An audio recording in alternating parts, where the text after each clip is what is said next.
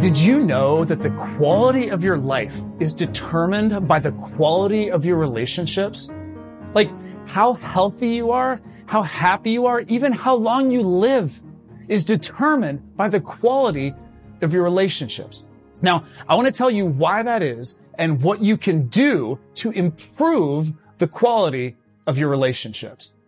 You know, I used to be a Costco member. I'm not sure if you're a fan of Costco or not, but man, I love Costco. I, I love the food. I love the selection. I love the value. Okay. But I said I used to be a Costco member because I actually got cut off of my Costco membership. True story. I'll never forget it. It was the day that I discovered the snack aisle in the Costco. I'm walking down the snack aisle and man, I see this unbelievable array of different nuts, pecans, walnuts, cashews, peanuts, all these different kinds of nuts. And I couldn't believe it, man, because you know, when you go to the grocery store, the regular grocery store, there's those like little bags and they're so expensive. And all of a sudden there were these massive containers of nuts. And I, I just, I couldn't help myself. I filled my cart with all sorts of amazing nuts. Well, I came home and Becky's like, this is awesome. You bought like $500 worth of snacks and we have nothing for dinner. And right then and there, I didn't know it, but she made a decision. And the next time that she went to the Costco, she actually took me off of our membership card and she put her sister on the card. So the next thing I know, man, like I actually can't go to the Costco without her being with me. And I'm like, babe, what's the deal? She said, Derek, I love you, but you can't be alone in Costco. And you know, I was a little bit bitter about that for a little while, but you know what? She was absolutely right. I, I couldn't be trusted in there. It's not good for me to be alone in Costco. You know, today we are in part three of this series called The Winning Formula. We've talked that the winning formula is Christ, it's compassion, and today we're talking about community. You know what's fascinating to me? The very first problem in the Bible, it's actually not sin. You might be thinking, well, Derek, yeah, of course it is. It's Genesis chapter three, Adam and Eve, they sin against God. No, it's actually Genesis chapter 2.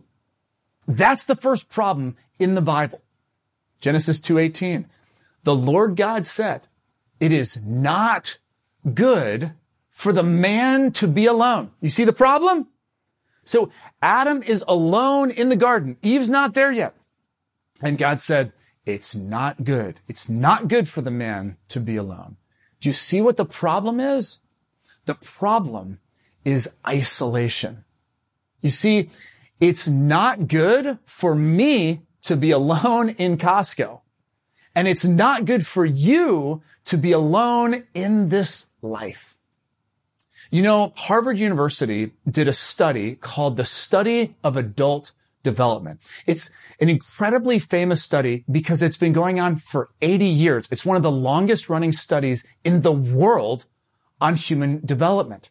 So this study took two groups of young people. It took Harvard University sophomores and then it took kids off of the streets of inner city Boston.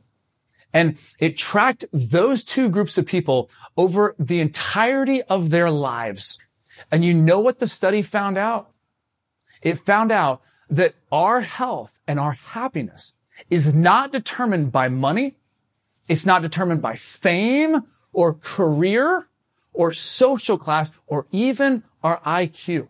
But what this study found out is that our health and our happiness is determined by the quality of our relationships. Robert Waldinger, who's the director of this study, says this quote is powerful. He says, loneliness kills. It's as powerful as smoking or alcoholism. That's what Harvard discovered. But you know what's so interesting to me? It's Harvard saying what the Bible's been saying for thousands of years. It's not good for man to be alone.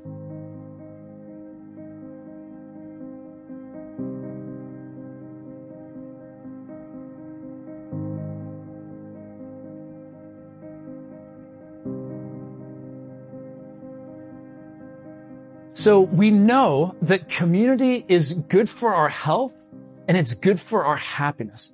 But did you know that community is also how we see God? I want you to check this out. I want to share with you a couple of verses because these are verses that you've probably heard before, read before, but man, they, they give us a powerful truth. So let's look at them fresh again. So the first verse is from Jesus. It's Matthew 18, 20. Jesus says these famous words, you've probably heard them, where two or three gather in my name, there am I with them. So Jesus is saying, okay, when we get together with other people in his name, he's there. Now, now you've heard this, you know this, but what I think is so interesting is, isn't, isn't God always with us? Like, isn't he omnipresent? Like, there's nowhere we can go that God's not with us. So, so what is Jesus after when he says that he's, he's with us when there's two or three gathered in his name. Well, what he's basically saying is that there's something different. Even though he's always present with us, there's something that different that's going on when we gather in his name. Now, when you look at this verse combined with 1 John 4:12, it further illustrates this point that community is how we see God. Check this out. It says, no one has ever seen God, but if we love one another, God lives in us and his love is made complete in us. Now we know that we, we haven't seen God, right? God's invisible. Can't see God. But that verse is saying that if we love one another, right? So if we come together in community, we're with each other, loving one another. That is how God lives in us and, and his love is made complete in us. So the, the truth of this is that the, though God is always with us, we are always experiencing God. When we gather together, it's how we experience and see God in a different sort of a way. And, and this is why, and you know this, it's why when, when you get together, like you go to a church service and you're, and you're singing songs to God, it's, it's why you have that, that feeling being gathered with other people, all doing the same thing. It's, it's why if you've ever prayed in a group of people, there's a different sort of a sense. There's a different feeling about it. Because what's happening is in a way that I can't really put good words to, I can't fully describe it. You are seeing and experiencing the presence of God in a different sort of a way. That's why it's so important that we push in to community and that we spend time together.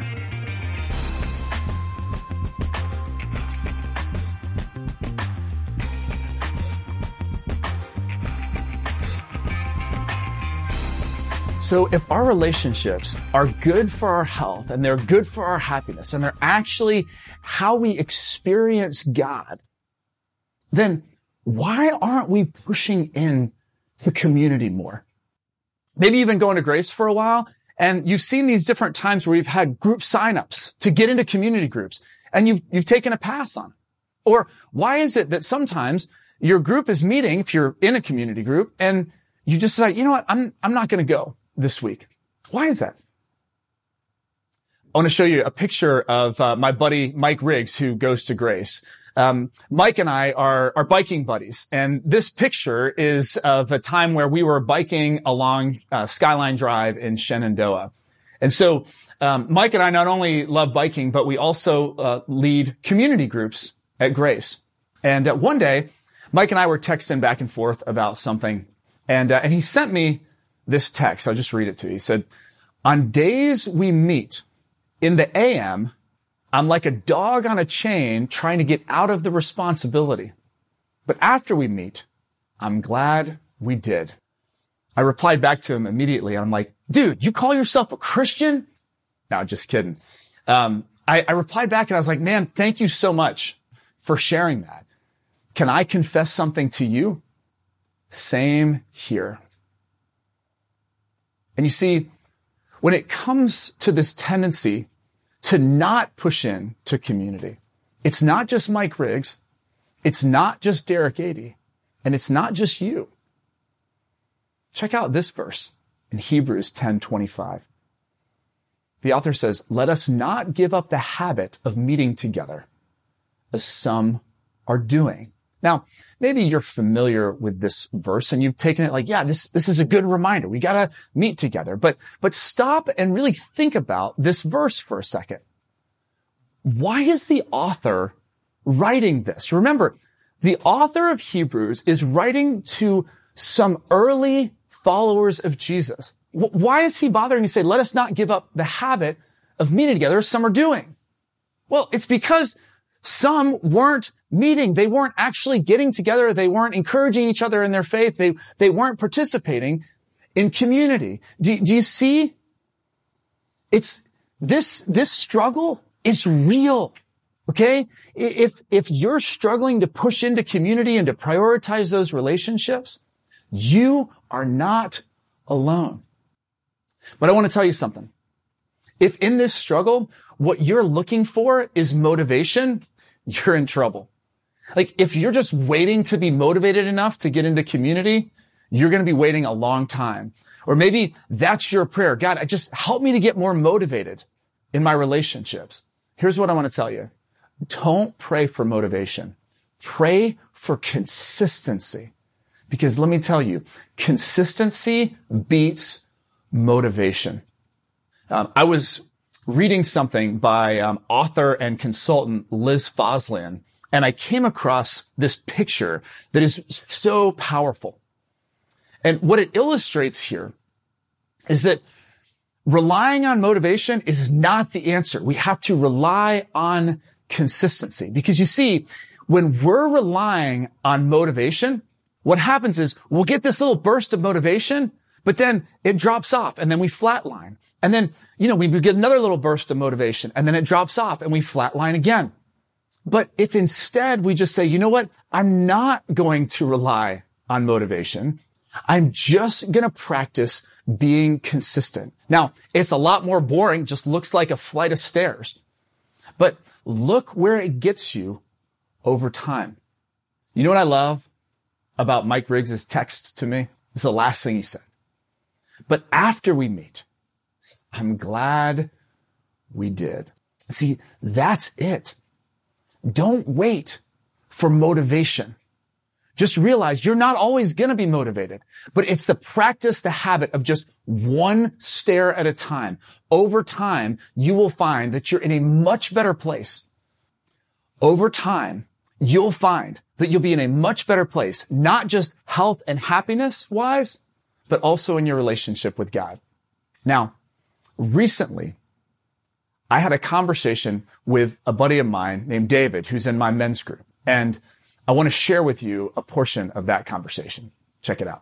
So David, talk to me. When you got invited to be part of this men's group, mm-hmm. what made you say yes? So uh, at the time, I was looking for a uh, church home. We had just moved to uh, DC, and then COVID hit, and uh, we were looking to go to a, a, live church, a real church. And so I believe it was September 21. Um, we went to Grace for the first time and we enjoyed Grace. And then, uh, we did Grace in five and where we learned about the groups and things like that. And what made me join the group at that time is because just getting to DC, um, I'm just starting a new career, new job up here. Um, now I'm a newly single dad. Um, I'm, it, it's such a, a new uh, new life for me in, in a sense. And so with that, uh, I felt like group could, you know, be beneficial for me, uh, to, you know, learn the area, learn some, some other Christian brothers, uh, that's on the same walk, on same path as what I'm headed into, uh, my faith walk with, with God. So, um, I just felt like group would, uh, would assist me in, you know, my development in this area. So, so David, man, you, you got a lot going on. First of all, you live in the district, mm-hmm. right? You're a single dad. Yeah. And you have a really demanding job, man. So what helps you be consistent with the men's group? Because I know I need it. Um, you know, the job is demanding. Um, and being a dad is demanding and you have to have a place where you have to have respite at times. Um, and being in men's group, um, just being around other men and hearing their life stories and hearing uh, their walk with Christ, um, hearing their highs and lows. Um, I think that just, you know, as the Bible verse says, iron sharpens iron. Uh, when you're feeling low and you don't want to uh, carry on or you don't want to do something, you hear another brother's story, um, and that encourages you. Uh, hearing their faith walk, what they've been through, um, it just gives you strength to carry on. So that's why I do it. Um, it's it's it's you know it's uh, it's not easy. Uh, you know, uh, you alluded to I'll, I'll, I'll be cooking on FaceTime, kids in the background doing homework or whatever. Uh, but I know I need it, man. I need it. I need group to do life. So, um, and it's been very beneficial for me. So very cool, man. Very cool. Um, so, you know, for maybe for somebody watching, they, they see, you know, you're doing this thing with church and they're thinking, man, this guy is like some sort of super Christian. You mm. know, like he's just, he's got life all figured out. Could not, be further, could not be further from the truth. Even now, man, just being here, like to be asked to speak and, and give my, uh, my story is, I'm very humbled by it because I don't do everything right. I make a lot of mistakes, man. Um, I'm not the typical Christian Bible thumper, you know, uh, go hard for Jesus 24 seven. That's not me. You know, I have my days, you know, I, I have my struggles. I, you know, I, I, use four letter words. I, you know, may have something to drink. I might, you know, I, I, I'm a, I'm a human being having a human experience and, um, I'm not perfect. Um, and nor do I profess to be perfect. And I don't want, you know, if, if I could just relay this, it's just, just being real and honest. Um, I, I don't have it all together, you know, and, but I'm, I'm on this walk. I'm on this journey and uh, I'm going to continue to go because I have my group of guys with me as well as, and hear their stories and, you know, they, they encourage me to keep going.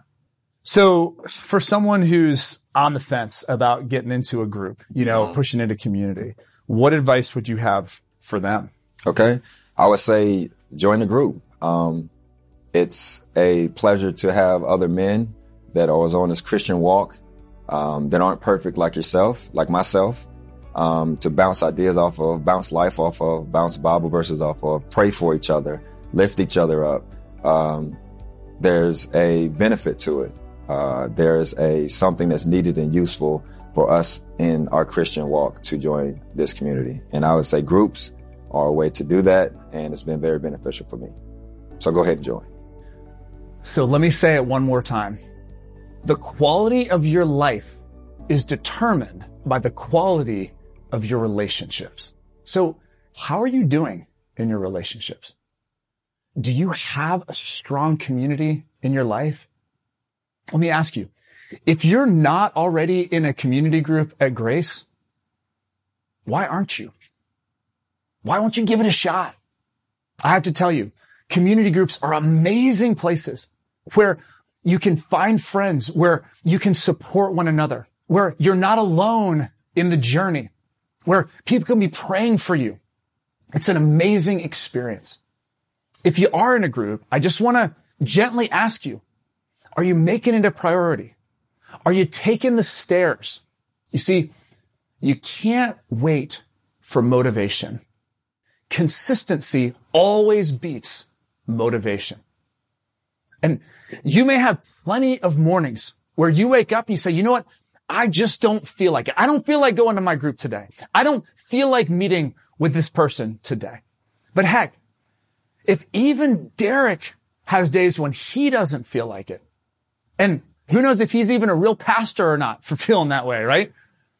But if, if even he doesn't feel like it and he goes ahead and does it, I, I can do it too. And afterwards, I promise you, and you know this, you'll be glad that you did. Or maybe you're just in a season of life where you're not really able right now to get into a group or push into community, but could I at least challenge you in this? Could you at least commit to improve the existing relationships that you have? Could you pick up a book that might help you to be a better friend or be a better spouse or, you know, be a better colleague or family member to somebody? If our quality of our relationships truly impacts the quality of our lives, it's absolutely worth it. But don't rely on motivation. You're not always going to feel like it. Rely on consistency. You want that winning formula in your life? Consistency is the way to get there. Let me pray for you. Uh, God, thank you so much for the reminder that it is not good for us to be alone. God, please help us to not get out of the habit of meeting together. Please, God, help us to make a priority to be consistent over worrying about being motivated. In Christ's name, amen.